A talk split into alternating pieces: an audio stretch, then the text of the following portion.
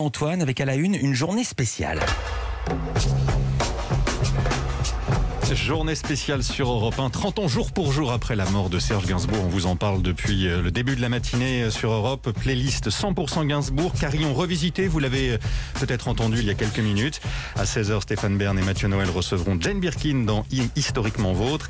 Et événement ce soir dans Musique avec Émilie Mazoyer qui vous proposera à 20h un documentaire inédit réalisé à partir des archives Europe 1, archives avec Serge Gainsbourg bien évidemment. En voici un extrait en avant-première.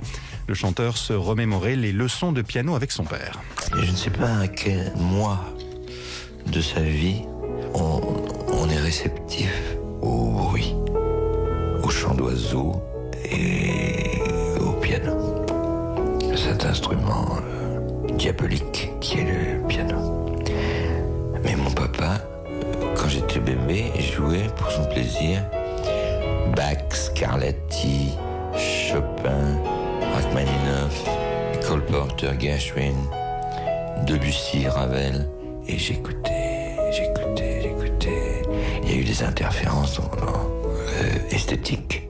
Donc je crois que ces propositions comme ça esthétiques ont, dû avoir, je dirais, des turbulences euh, incandescentes sur euh, mes approches vers les arrangeurs.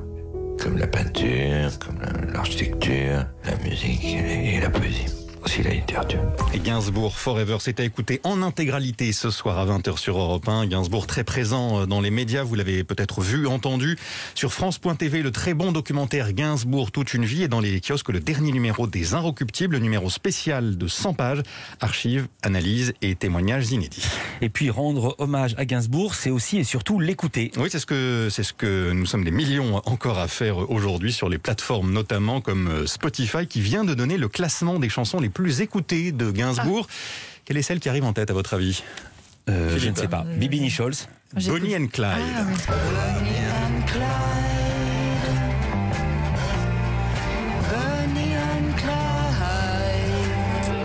Bonnie and Clyde en duo avec Brigitte Bardot qu'on écoutera en intégralité dans quelques minutes. À la deuxième place, c'est celle-ci. Je suis venu te dire que je m'en Comme beaucoup d'autres, je suis venu te dire que je m'en vais. La troisième, une petite idée La javanaise. Je le sais parce que je l'ai lu, mais je l'aurais pas trouvé. La javanaise.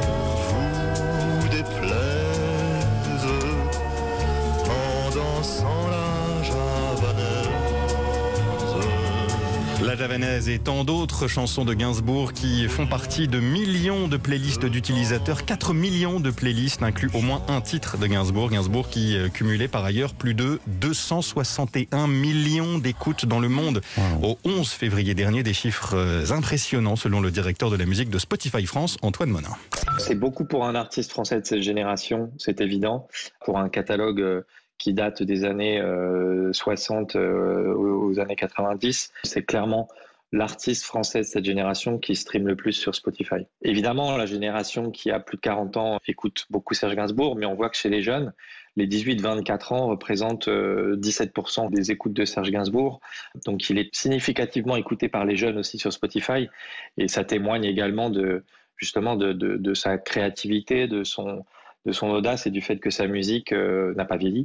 Ce succès va bien au-delà de la France. Les pays où on écoute le plus Serge Gainsbourg sont après le nôtre, les États-Unis, la Belgique, le Royaume-Uni et l'Allemagne. Rien d'étonnant là encore selon Antoine Monin.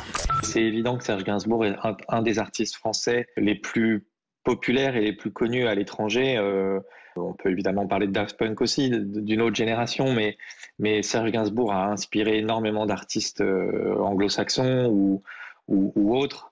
Il est euh, très populaire euh, en Angleterre, aux États-Unis. Des artistes comme Beck, Radiohead ou Massive Attack euh, se sont beaucoup inspirés de, sa musique. Donc, on le retrouve dans les, territoires où il est le plus écouté. On retrouve voilà l'Angleterre, les États-Unis, et, et c'est pas surprenant de, voir l'influence que la musique de Serge Gainsbourg a à l'étranger. Antoine Monin, directeur musique de Spotify France, joint par Culture Média.